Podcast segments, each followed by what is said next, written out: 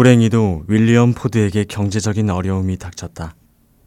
알렉산드리아 위쪽의 레드강 근처에 사는 남동생 프랭클린 포드가 빚을 갚지 못하게 되면서 빚보증을 섰던 형 윌리엄 포드가 그 빚을 전부 떠안게 된 것이다. 또한 포드는 인디언 크리크에 제재소 건물을 지은 존 M. 티비츠에게 주어야 할 막대한 공사비가 밀려 있었다. 그 외에도 아직 완공되지 않은 바이유 뵈프 농장의 직조소와 옥수수 재분소며 다른 건물들의 공사비도 밀려 있었다. 따라서 이 빚을 갚을 비용을 마련하기 위해 나를 포함한 18명의 노예를 처분해야 했다.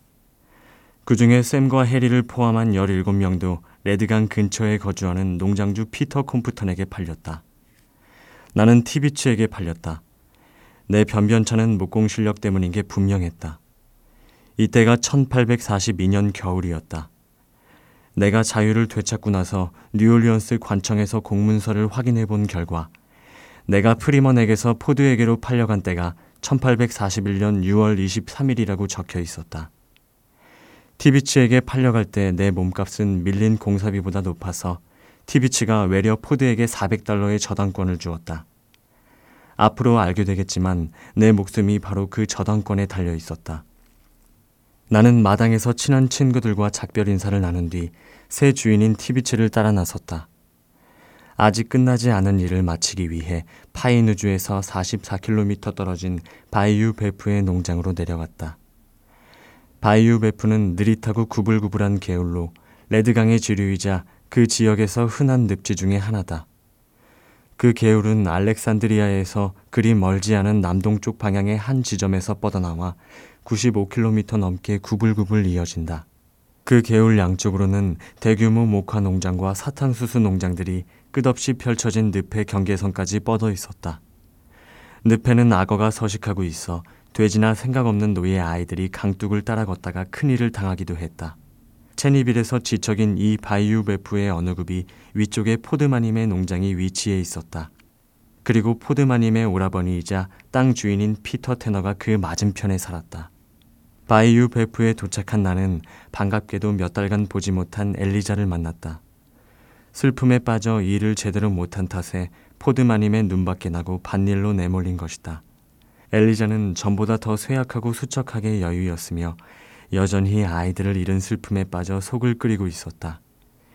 엘리자는 내게 그 아이들을 잊은 거냐고 물었고 그 어린 에이미가 얼마나 예뻤는지 랜들이 제 동생을 얼마나 예뻐했는지 기억하냐고 수없이 캐물었다.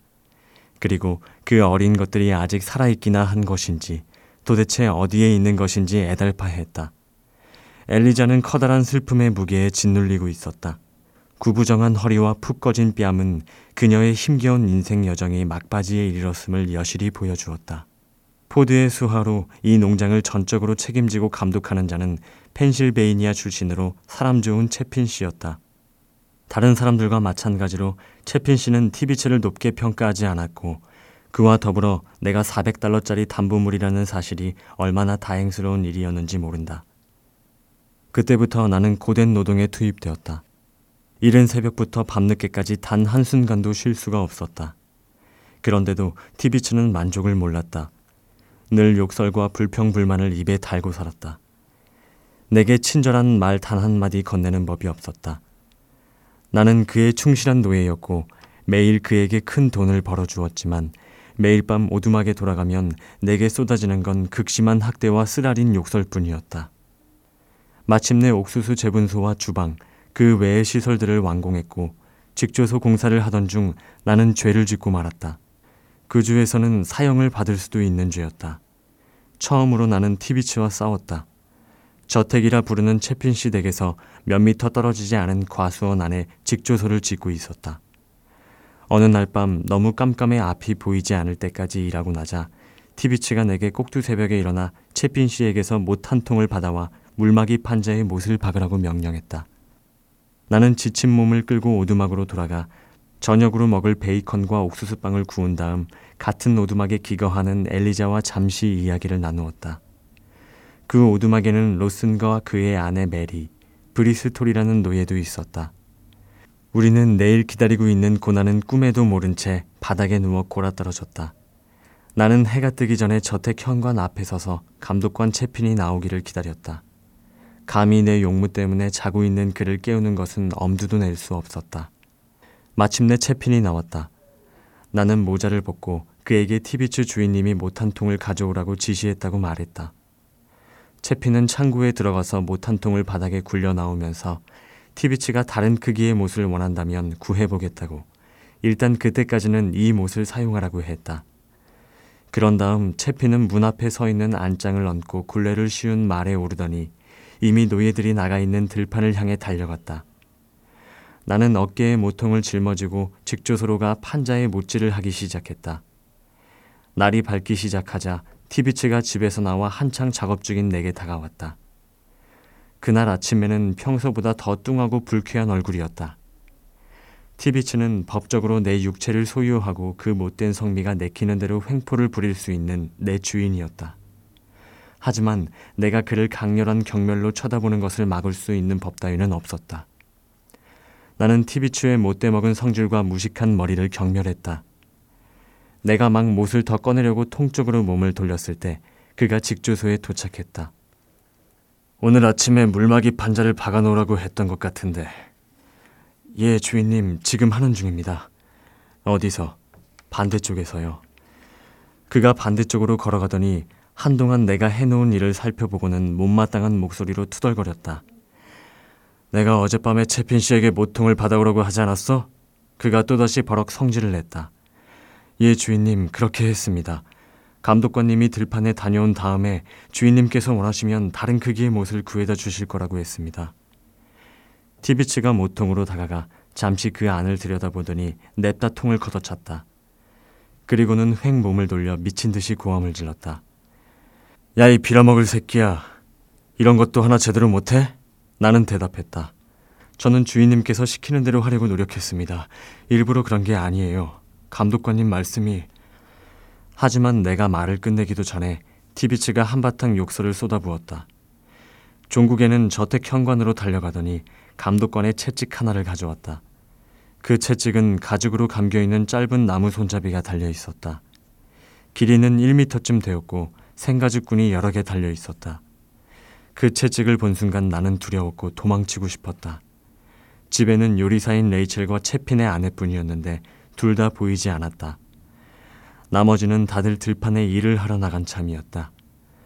나는 티비치가 나를 채찍질할 생각이라는 것을 알았고 어버이엘르에 도착한 이후로 채찍질은 처음이었다.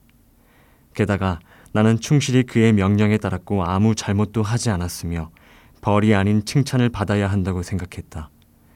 두려움은 곧 분노로 바뀌었다. 그가 내 앞에 서기 전에 나는 죽는 한이 있어도 가만히 채찍질을 맞지는 않기로 마음먹었다.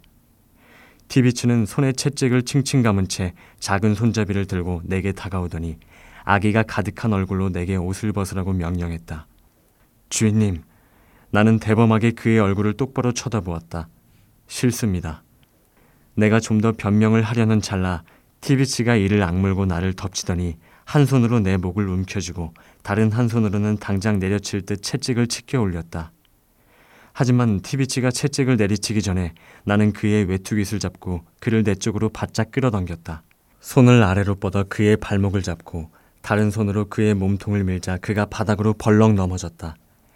다시 한 팔로 그의 다리를 감아 내 가슴까지 끌어올렸다. 그의 머리와 어깨가 바닥에 간신히 닿을 정도가 되자 한 발로 그의 목을 밟았다. 나는 완전히 티비체를 제압했다. 내 혈관에서 피가 솟구쳤다. 마치 불길처럼 피가 내 혈관을 타고 올라오는 것 같았다. 격분에 사로잡힌 나는 티비치의 손에서 채찍을 낚아챘다. 티비치는 미친 듯이 발버둥을 쳤다. 오늘 당장 니놈 명줄을 끊어놓고 말겠다. 니놈 심장을 가리가리 찢어놓겠다며 악을 썼다. 하지만 제 아무리 발버둥 치고 위협한다고 해도 헛수고였다. 내가 얼마나 그를 때렸는지 모르겠다. 발버둥 치는 그를 미친 듯이 내리치고 또 내리쳤다. 마침내 티비치가 사람 살리라고 비명을 질렀다. 이 불경스러운 악당이 하느님께 자비를 내려달라고 부르짖었다. 하지만 자비라고는 베풀 줄 모르는 자가 자비를 받을 수는 없는 법이다. 나는 오른팔이 저릴 때까지 빳빳한 가죽 채찍을 그의 움츠린 몸에 내리쳤다. 이때까지 나는 내 주변을 쳐다볼 여유가 없었다. 잠시 채찍질을 멈췄을 때 창밖을 내다보는 채핀 마님과 주방 문가에 선 레이첼이 보였다. 둘 다 어마어마하게 놀라고 당황한 기색이 역력했다. 티비치의 비명소리가 들판까지 울려 퍼진 모양이었다. 채핀이 말을 몰고 급히 달려오고 있었다. 나는 티비치를 한두 대 더 내리쳤다. 그런 다음 냅다 발로 걷어차자 티비치가 바닥에서 대굴대굴 굴러갔다. 티비치는 바닥에서 일어나 머리카락에 붙은 흙을 털어내며 분노로 하얗게 질린 얼굴로 나를 쳐다보았다. 우리는 아무 말 없이 서로를 쳐다보았다. 채핀이 우리에게 달려올 때까지 한마디도 오가지 않았다. 채핀이 외쳐 물었다. 무슨 일이야?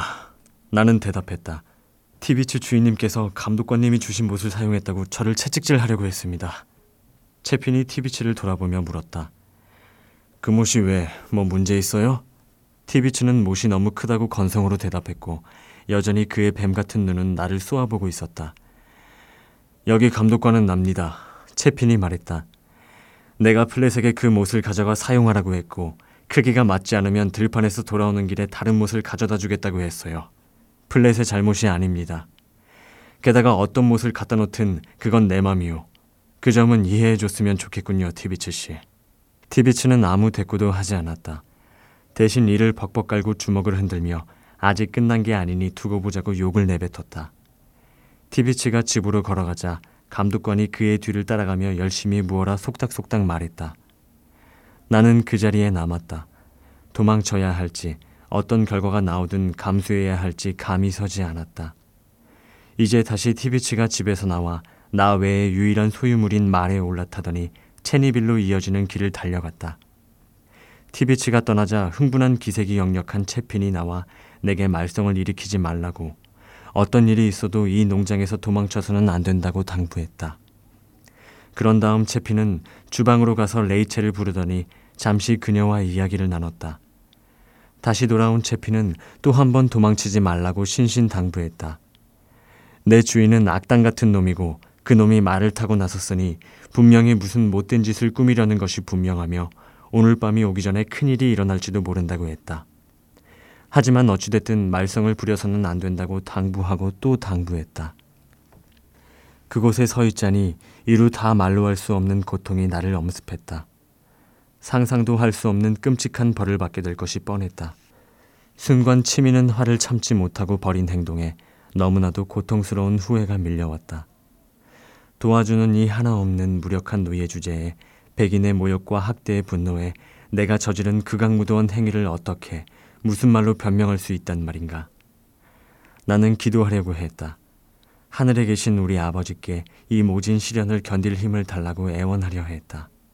하지만 북받치는 감정에 목이 메어 그저 양손에 머리를 묶고 흐느꼈다. 적어도 한 시간 동안 이렇게 눈물만 흘리다가 고개를 드니 티비치가 보였다. 두 명의 일행과 함께 개울을 따라 내려오고 있었다. 말을 몰고 마당 안으로 들어온 티비치 랭은 말에서 뛰어내리더니 커다란 채찍을 들고 내게 다가왔다.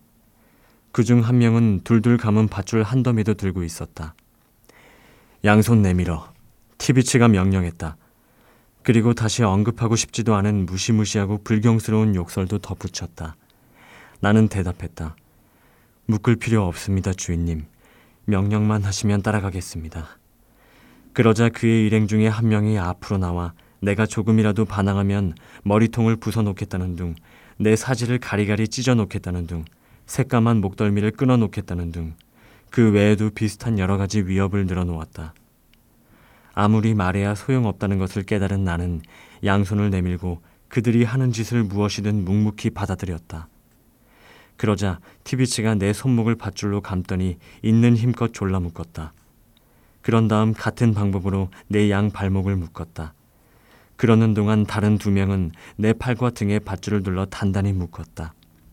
손 하나 발 하나도 움직일 수 없게 꽁꽁 묶어 놓았다. 남은 밧줄로는 어설픈 올갈미를 만들더니 내 목에 둘렀다. 자, 이제 티비치의 일행 한 명이 물었다. 이 깜둥이를 어디다 매달지? 한 명이 우리가 서 있던 근처의 복숭아 나무에서 뻗어나온 가지 하나를 가리켰다. 그의 동료는 가지가 너무 약해 금방 부러질 거라며 다른 것을 가리켰다. 마침내 그들은 후자가 선택한 나무로 합의를 보았다. 이들이 대화를 나누는 동안, 이들이 나를 묶는 동안, 나는 한마디도 하지 않았다. 감독관 채피는 이 상황이 벌어지는 동안 초조하게 현관 앞 테라스를 이리저리 서성이고 있었다. 레이첼은 부엌문 옆에 서서 울고 있었고 채핀 마님은 여전히 창밖을 내다보고 있었다. 내 심장 안에서 희망은 죽었다. 이제 내가 갈 때가 온 것이다. 다시는 해가 뜨는 것을 보지 못하겠지. 다시는 아이들의 얼굴을 보지 못하겠지. 내가 품고 있던 달콤한 기대는 이루어지지 않겠지. 죽음이라는 무시무시한 고통 속에서 몸부림쳐야 하겠지. 아무도 날 위해 울어주지 않을 테고 아무도 나를 위해 복수해주지 않겠지. 곧 내 시체는 머나먼 땅에 묻히거나 아니면 늪지 속에 미끌거리는 악어떼 밥으로 던져지겠지. 내 뺨 위로 눈물이 줄줄 흘러내렸지만 돌아온 것은 내 사형 집행인들의 모욕적인 욕설 뿐이었다. 마침내 그들은 나를 나무 쪽으로 끌고 갔다. 테라스에서 잠시 사라졌던 채핀이 집 밖으로 나와 우리 쪽으로 다가왔다. 채핀은 양손으로 권총을 잡고 있었고 내가 이제야 기억나는 바로는 아주 단호하게 이렇게 말했다. 신사분들 할 말이 있소이다. 내 말 잘 듣는 게 좋을 거요. 그 노예를 한 발짝이라도 더 끌고 가는 자는 당장 죽은 목숨인 줄 아시오. 애초에 그 노예는 이런 대우를 받을 이유가 없어. 이런 식으로 노예를 살해하다니 부끄러운 줄 아시오. 나는 플랫보다 더 충실한 노예는 본 적이 없소이다. 티비치 당신 이건 당신 잘못이잖소. 당신이 불한당 같은 작자라는 것은 나도 잘 알고 당신은 매타작을 당해도 싼 작자야. 그리고 나는 7년 동안 이 농장을 감독해왔고 윌리엄 포드 씨가 계시지 않을 때는 내가 이곳의 주인이오. 포드 씨의 이익을 보호하는 것이 내가 맡은 소임이고 나는 그 소임을 수행할 거요. 당신한테는 아무 권한이 없어. 아무짝에도 쓸모없는 작자라고. 포드 씨가 400달러의 플랫을 맡긴 것뿐이라고. 당신이 플랫을 목매달아 죽인다면 포드 씨는 담보물을 잃게 되는 거야. 당신이 포드 씨에게 400달러를 갚기 전까지 당신에게는 플랫의 목숨을 앗아갈 권리가 없어. 아니, 어찌되었든 당신한테는 그럴 권리가 없어. 백인뿐만 아니라 노예도 보호해주는 법이 있으니까. 당신이 플랫을 죽이면 당신은 살인자가 되는 거야. 그리고 당신 둘. 채핀은 이웃 농장의 감독관인 쿡과 램지에게 말했다. 둘은 당장 꺼져. 목숨이 중한 줄 안다면 당장 꺼져. 쿡과 램지는 아무 말 없이 말을 타고 떠났다. 채핀의 단호한 목소리에 위압되어 두려워하는 기색이 역력했던 티비치는 잠시 후 겁쟁이처럼 슬그머니 말을 타고 동료들을 따라 나섰다. 나는 여전히 온몸이 꽁꽁 묶이고 목에 올가미를 건 채로 그곳에 서 있었다. 그들이 떠나자마자 채피는 레이첼을 불러 들판으로 가라고 명령했고 로슨에게 서둘러 마구간에서 갈색 노새 한 마리를 데려오라고 했다. 유독 발이 빠르기로 유명한 노새였다.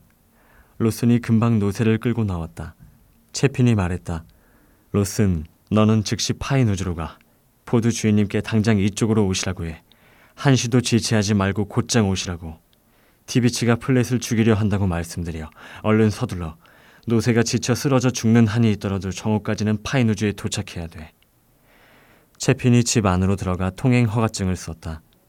그가 다시 나왔을 때 로스는 문 앞에 있는 노새에 올라타고 있었다. 통행 허가증을 받은 로스는 노새에게 채찍을 내리치고 쌩안이 마당을 빠져나가더니 개울 위쪽으로 달려갔다. 눈 깜짝할 사이에 노새는 시야에서 사라졌다.